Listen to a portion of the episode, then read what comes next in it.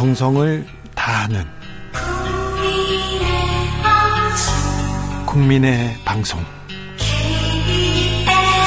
케이비에스 주진우 라이브. 그냥 그렇다고요.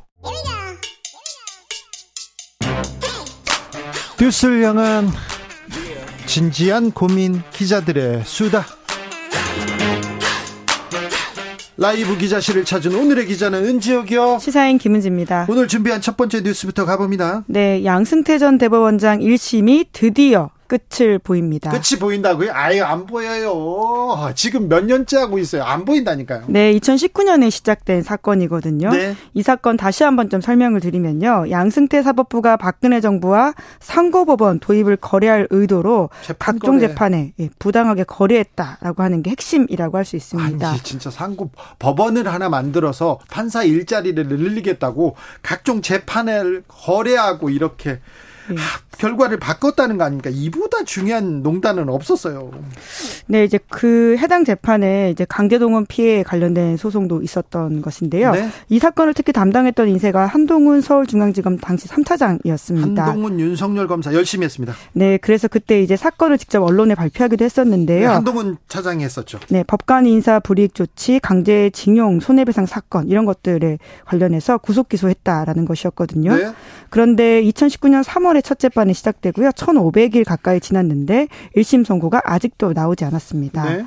재판이 이백육십 번 진행됐고요. 보통 형사재판이 일 심 선고까지 평균 백팔십 일 걸린다라는 걸 보면 여덟 배 이상 길어지고 있다라고 보시면 됩니다. 판사, 전 판사들이... 네.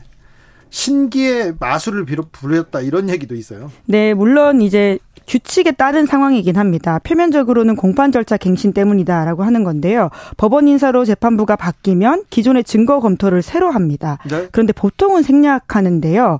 여기 이것을 해야 된다라고 이제 양승태 피고인 쪽 변호사들이 굉장히 강하게 주장을 하면서 모든 증언 녹취 파일을 다 틀어서 몇 달째 시간이 계속 걸렸던 겁니다. 시간을 끌고 끌고 끌겁니다. 그래서 일 심 결과가 나오긴 나옵니까? 네, 이제 우선은 증거 조사가 드디어 다 끝났고요. 이제 네, 그래서 구월 십오일에 결심이라고 해서 재판의 마지막 절차를 진행하거든요. 아, 그래요? 검찰이 구형을 하고 네. 그리고 피고인들이 최후 진술을 하게 되는데요. 그러면 통상 결심 이후에 두세 달 후에 선고를 하기 때문에요. 올해 말이나 내년 초에 할 것으로 보입니다. 그럴까요? 더 저는 끌, 끌 뭔가를 또 찾아내지 않을까 이렇게 생각됩니다.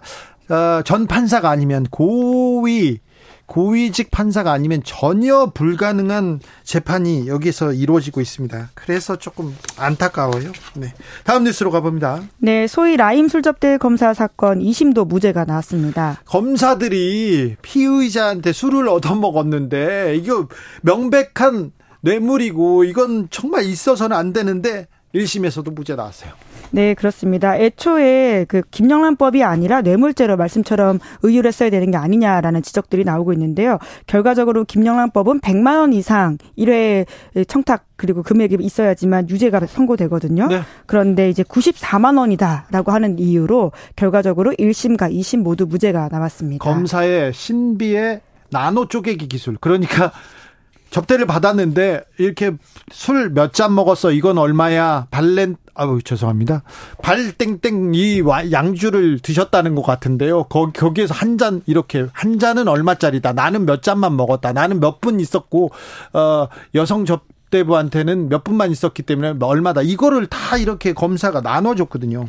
네, 이제 기소할 때 그래서 검사 두 사람은 애초에 기소가 되지 않았었고요. 네, 뺐어요. 그리고는 이제 정관 변호사 그리고는 현직 검사 이렇게 두 사람이 재판을 받았습니다. 네. 김봉련 회장도 마찬가지고요. 네. 그런데 말씀하신 그 논리를 이번에는 그 검사 그러니까 피고인 측 변호사들이 주장을 했거든요. 네. 백만 원이 넘지 않는다. 왜냐하면 인원이 더 있었기 때문이다라고 하는 것인데요. 네. 그 이야기를 일 심에 이어서 이 심도 받아들여서 결과적으로 무죄가 나오게 된 것인데요. 사람이 한 명 더 있었다. 그래서 접객원 접객원 팁 그리고 밴드비는 세 명이 아니라 네 명으로 나눠야 된다. 이렇게 막 신기의 기술을 얘기했어요.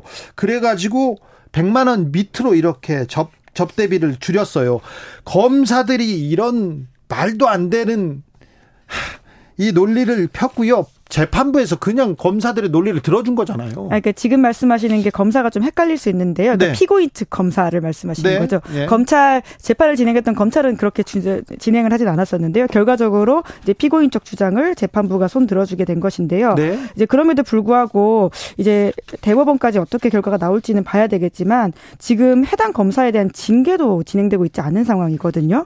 설사 구십사만 원이어서 무죄가 나온다고 하더라도 이게 적절한 행위는 아니라고 볼 수 있습니다. 아니죠. 룸사롱에서 예. 피의자한테 접대를 받았잖아요. 현직 검사가. 네. 그렇기 때문에 징계가 이제 필수적으로 필요한 상황으로 보이는데요. 아직까지 징계도 안 했다고요? 네. 이제 형사재판 진행되고 있다라는 이유로 징계가 멈춰 있었는데요. 징계가 음. 또 어떻게 될지도 좀 챙겨봐야 될 이슈인 것 같습니다. 검사의 도덕성은 그렇게 하찮습니까? 땅에 떨어져 있어요? 그래도 됩니까? 검사님들한테 좀 묻고 싶습니다. 네. 그리고 애... 일반 회사에서 공무원들이 그랬다고 생각해 보세요. 그리고 애초에 이게 대가성 있는 사건이라서 뇌물로 이제 의율했어야 된다라고 하는 지적도 좀 수사를 했던 검찰이 아프게 받아들여야 될 부분인 것 같습니다. 네. 이거 수사했던 검사들 이름들 그 또 어떤 부장검사, 차장검사 누군지도 다 적어가지고 이렇게 기사로 꼭 알려주세요. 이름 좀 적어주세요. 마지막으로 만나볼 뉴스는요. 네, 미국 공화당 경선에 루키가 등장했습니다. 하, 인도계. 예, 기업인인데요. 네. 라마스 와미라고 하는 낯선 라마스, 이름입니다. 센세이션입니다. 네, 공화당이 이제 첫 토론회를 시작해서요. 내년 칠월에 최종 후보를 선출하는 전당대회까지 십일 개월 경선 레이스 시작했는데 네. 트럼프 전 대통령이 압도적인 일 위를 달리고 있는데 네. 안 나가겠다라고 했거든요. 안 나왔어요. 네, 이제 그러다 보니까 이등전이 펼쳐졌는데 네. 원래라면 드산티스 플로리다 주지사가 유력하다라는 이야기가 많았습니다. 그런데 공화당 그 티비 토론을 보고 다 라마스 와미 얘기만 한다면서요. 네. 기후변화는 사기다. 우크라이나 전쟁 지원 중단해야 된다. 당선 시 트럼프 전 대통령 사면해야 된다. 이런 식의 주장을 펼치면서 모든 후보와 설전을 주고받고 토론의 중심에 섰습니다. 어떤 인물입니까? 이분? 네. 굉장히 젊고 정치 경험이 없다라고 하는 게 가장 큰 특징이라고 할 수 있는데요. 천구백팔십오년생입니다. 공화당 후보 열한 명 중에 가장 나이가 적고 선출직 재임 경력이 없다라고 하는데요. 네, 성공한 사업가 출신입니다. 네, 그리고 인도 이민자 가정 출신이고요. 하버드 대학 최우승 졸업을 했고 예일대 로스쿨 졸업한 소위 말하는 스펙이 좋은 인사이기도 합니다. 그런데 정치적으로는 매우 과격하고요. 사실 음모론에 빠져 있다 이런 얘기도 있어요. 네, 이제 환경정책 반대하고 구일일과 관련돼 있는 사건에 대해서도 음모론적 이야기를 해서 굉장히 좀 논란이 되고 있는데요.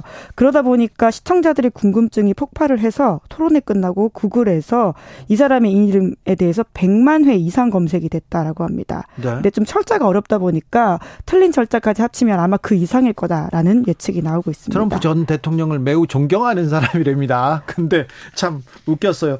트럼프 전 대통령은 뭐 나는 압도적으로 일 위에서 안 나가 이렇게 티비 토론 거부했어요? 네, 자기가 재임 기간 업적은 사람들이 이미 너무 잘 알고 있다라고 하면서 오히려 보수 언론인인 터커 칼슨과 사전에 녹화한 인터뷰로 가름을 했었는데요.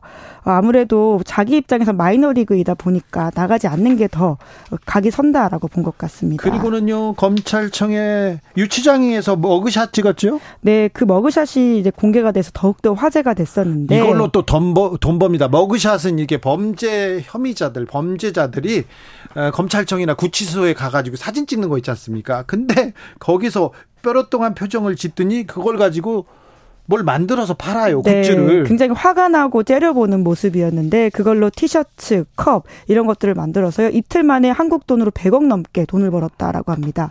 하나가 싸지도 않거든요. 만 원대 후반에서 사만 원대 후반, 중반 정도의 가격인데 그게 순식간에 팔려가지고요. 굉장한 인기를 모았다라고 하는데 오히려 이러한 트럼프 전 대통령 기소가 공화당 지지자들한테 더욱더 지지세를 모으는 모습입니다. 이 저 사법 리스크를 기회로 만들어가지고 지금 계속해서 달려가고 있습니다. 시사인 김은지 기자와 함께했습니다. 감사합니다. 네, 고맙습니다. 교통정보센터 다녀올게요. 임초희 씨.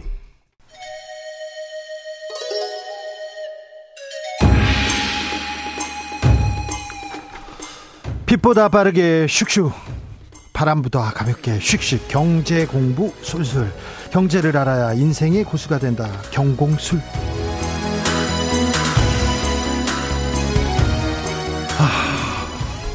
중요한 분 모셨습니다. 경공술 오늘 주진우 라이브의 경제 선생님은 이창민 교수입니다. 안녕하세요. 네, 안녕하세요. 잘 계시죠? 예, 뭐 그럭저럭. 네. 전경련 한국경제인협회로 이름을 바꾸고 새 출발합니다. 이게 사 대 그룹 이렇게 속속 복귀합니다. 그래서요, 음, 전경련 왜 지금 부활하는가? 그리고 어, 과거 정경유착의 대명사였는데 이 고리 끊을 수 있을까? 이렇게 알아보려고 경제개혁연구소 부소장님 이창민 교수님 모신, 모셨습니다. 왜 지금 전경련일까요? 왜 다시 살아나는 걸까요? 뭐 일단 첫 번째는 전경유착 단체라는 건 다 아실 테니까 그 설명은 다 생략하고요. 네, 국정농단 때 사실 전경련이 네.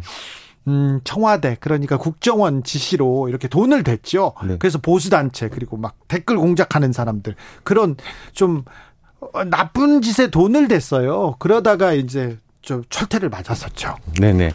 근데 일단은, 일단 부활하는 것 자체는 저는 네. 이제 굉장히 부정적으로 보는데요. 네. 그러니까 좋지 않은 선례를 남긴 건데요. 이게 전경유착 후에 결국은 저희가 전경유착 기업범죄, 제가 이 프로그램 나와서도 뭐 총수범죄 이런 것도 얘기를 했었는데 네네. 그런 거에서 굉장히 안 좋은 선례를 남기게 된 거예요. 왜냐하면 전경유착한 단 전경유착의 주역인 단체가 소리 소문 없이 그냥 아주 스무드하게 부활을 하는 거잖아요. 예. 그러니까 제가 보기에 이제 전경유착이라는 거는 굉장히 은밀하고요. 그러니까 은밀하게 이루어지기 때문에 사전적으로 막을 수 있는 방법이 그렇게 크지가 않아요. 네. 그러니까 예를 들면 뭐 재벌 총수랑 진짜 권력자랑 만나가지고 얘기가 왔다 갔다 하고 이러는 거잖아요. 네. 그러니까 그런 거를 예를 들면 개별 기업 이사회도 막을 수 없고 이렇거든요. 네. 그러니까 효과적인 그 방지책은 일단은 그게 발생을 하면 그 발생 책임자에 대해서는 굉장히 엄벌을 해야 돼요. 근데 예. 이제 전경유착 국정농단은 이거는 전경련이었잖아요. 네. 근데 전경유착을 다시 살려준 거는 이거는 마치 저희가 이제 재벌 총수들이 막 배임 행령하고 나서 그거 저지르고 나서도 다 집행유예로 빼줘가지고 네. 이런 효과랑 굉장히 동일하다고 보여져요. 그래서 그다음에 이제 저는 또 이게 이 단순히 전경유착의 문제만 아니라 예전에 전경련이 잘못한 게 뭐가 있냐를 생각을 해보시면 네. 방금 말한 재벌 총수들 범죄 있을 때 네. 감옥 보내지 말라고 주로 여론전을 폈던 게 전경련입니다. 그렇죠. 예. 그리고 재벌, 전경련에서 이상한, 이상하진 않습니다만 자기 나름대로 요상한 여론조사나 경제효과 이런 얘기를 많이 했어요. 예, 엄청 많이 했죠. 그래가지고 재벌 총수 편을 들었습니다. 재벌도 예. 아니고 주로 예. 평, 총수 편. 예. 그러니까 이거는 사실은 총수의 배임 행령 문제랑도 또 연관이 되는 거거든요. 네. 그러니까 전경련의 부활은 뭐 여러 가지 각도의 해석이 되겠습니다만 저는 이것도 하나인 게 사실 예전에 전경련이 어떤 경제를 위한 게 아니라 총수를 위한 개인 총수를 예. 위한 단체로서 활동을 많이 했는데 이런 단체가 부활한다는 거는 여러 가지로 우려스럽습니다. 네. 네.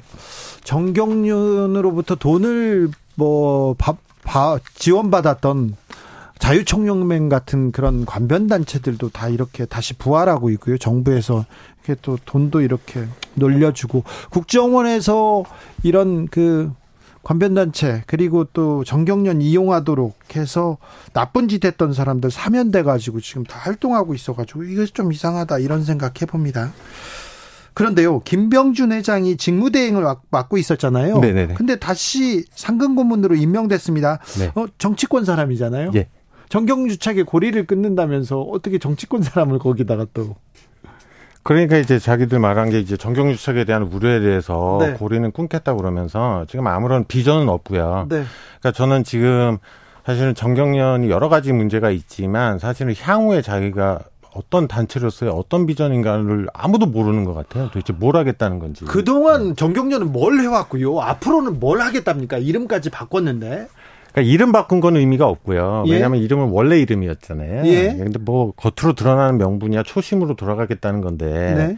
이거 아시면 역사 많이 아시는지 모르겠지만 이게 천구백육십일 년에 이병철 회장 주도로 만든 거고요. 예. 원래 초심도 그렇게 아름다운 단체가 아니에요. 네. 예, 그 뭐 그 히스토리는 그냥 생략을 하겠습니다만.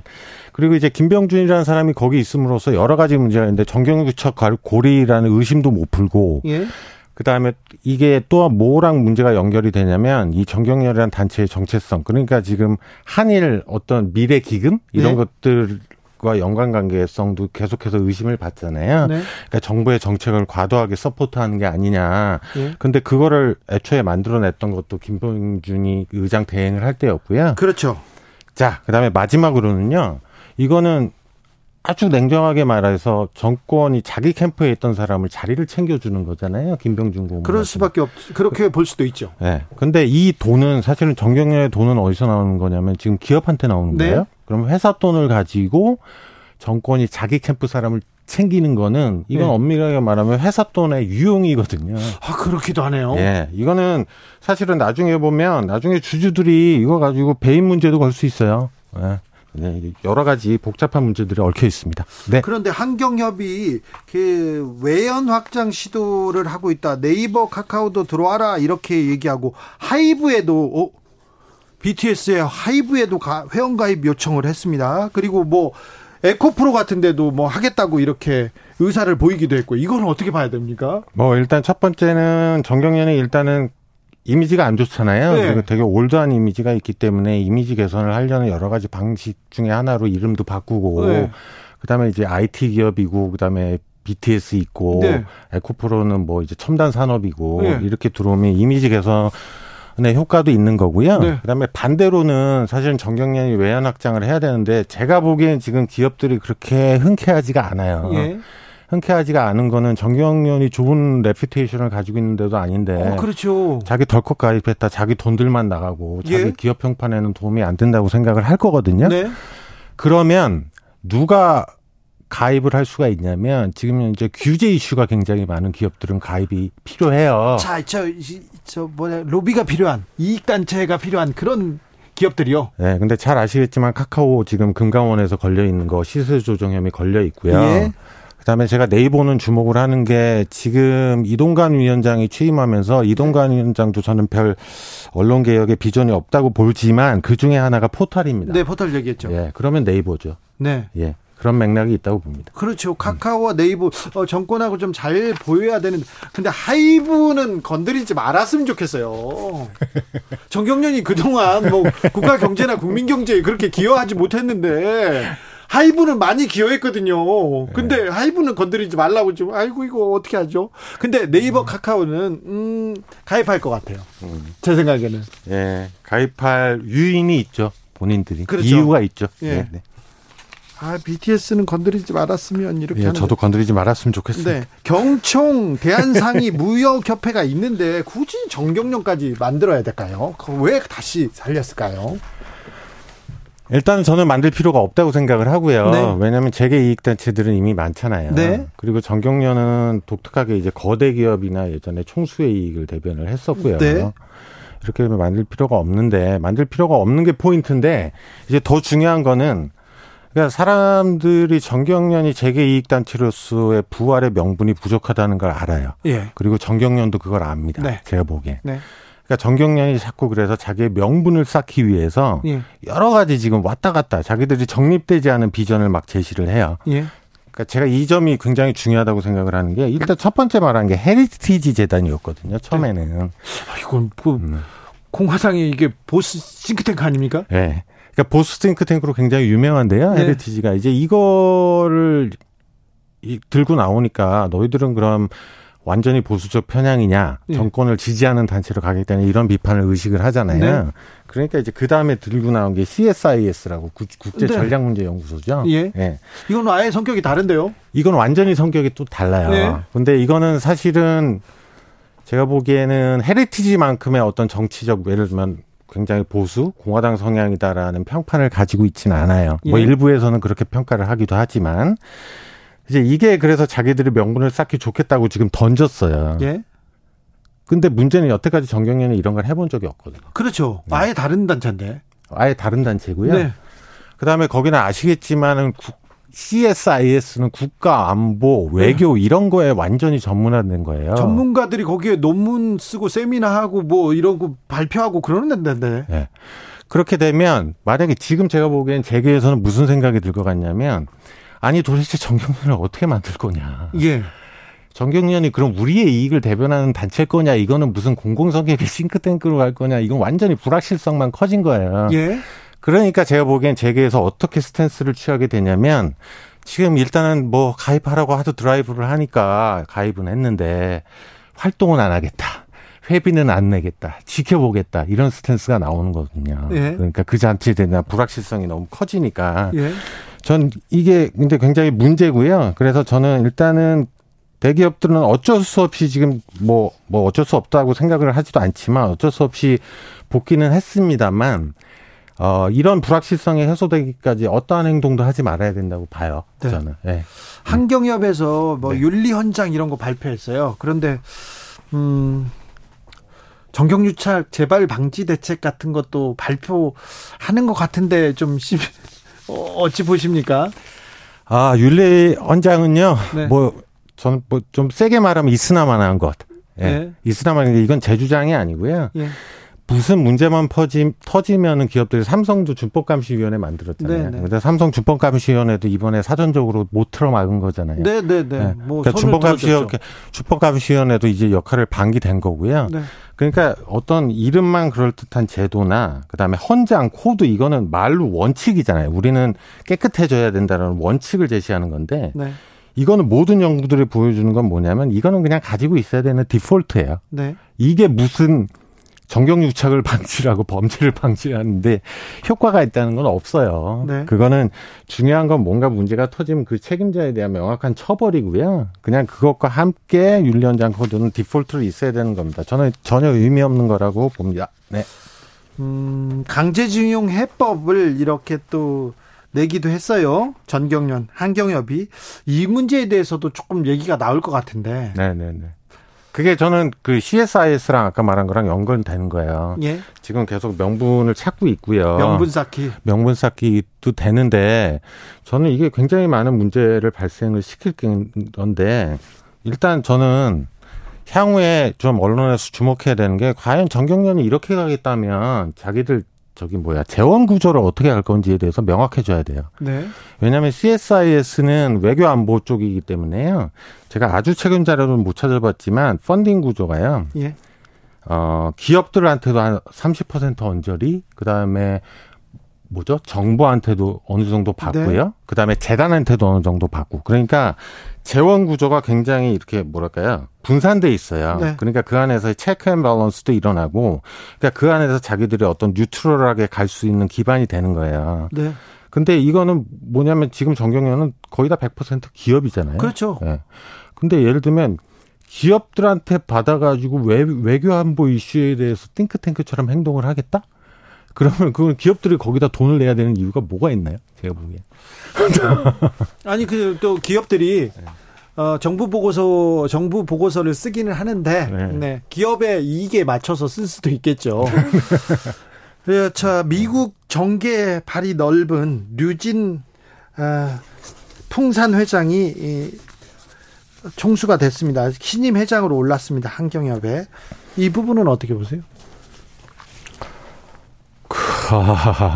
글쎄요. 뭐 일단은 제가 보기에는 일단 사 대 사 대 거대 그룹에서 맡아주면 좋은데 네. 누구도 안 하려고 그랬을 거라는 가정이 하나가 있고요. 네. 네. 네. 일단 뭐 두 번째는 뭐 외교 쪽에 굉장히 뭐 네트워크나 이런 것들을 많이 말씀을 하시는데 네. 뭐 그런 것들이 지금과의 여러 가지 전경련 부활에 자기들이 찾는 네. 정당성 이런 것들과 연결이 되는 정도라고 생각합니다. 알겠습니다. 네. 정경련 그러니까 이게 뭐 기업체에서 돈 걷어가지고 아, 정권에 나쁜 짓 하는데 이렇게 이렇게 마중물 대주고 이런 정경유착의 고리는 끊어야 된다. 이거는 절대 이 역사에는 끝내야 된다. 이렇게 막 강조하던 사람이 있었어요. 윤석열 검사였어요. 그런데 이 전경련 부활 네네. 이 정부에서 최 일단 김병준이라는 그 굉장히 실세가 거기에 갔고요. 그리고 전경련의 부활을 이 윤석열 정부에서 바라는 거 아닙니까? 그러니까 지금 돌아가는 정황은 결국은 그렇게밖에 그런 합리적 의심이 충분히 가능한 것 같아요. 그러니까 제가 말한 첫 번째 근거는 지금 예를 들면 그러니까 나눠서 얘기를 하면은요. 전경련 측에서는 자기 나름대로의 비전이 명확히 있어야 되잖아요. 부활을 하려면. 네. 근데 그런 거에 대해서 설득력 있는 비전이 있는 것도 아니고 하루아침에 헤리티지에서 막 씨에스아이에스로 가버리고 네. 그거는 원래들 자기들이 깊이 고민한 플랜이 없었다는 증거. 그렇죠. 이게 말이 안 되죠. 그다음에 두 번째는 재계 쪽에서 보면 제가 보기엔 재계에서 나오는 뭐 직접적으로는 재계가 정권하고 파이팅을 할 수는 없잖아요. 네. 근데 나오는 워딩을 보면 자기들은 그냥 뜨거운 감자인 거예요. 그러니까 이게 정권이 드라이브하는 것이니까 재가입은 해야 되는데 자기들이 보기엔 자기의 기업이익이나 이런 것들에 대해서는 크게 도움이 안 될 것 같고 네.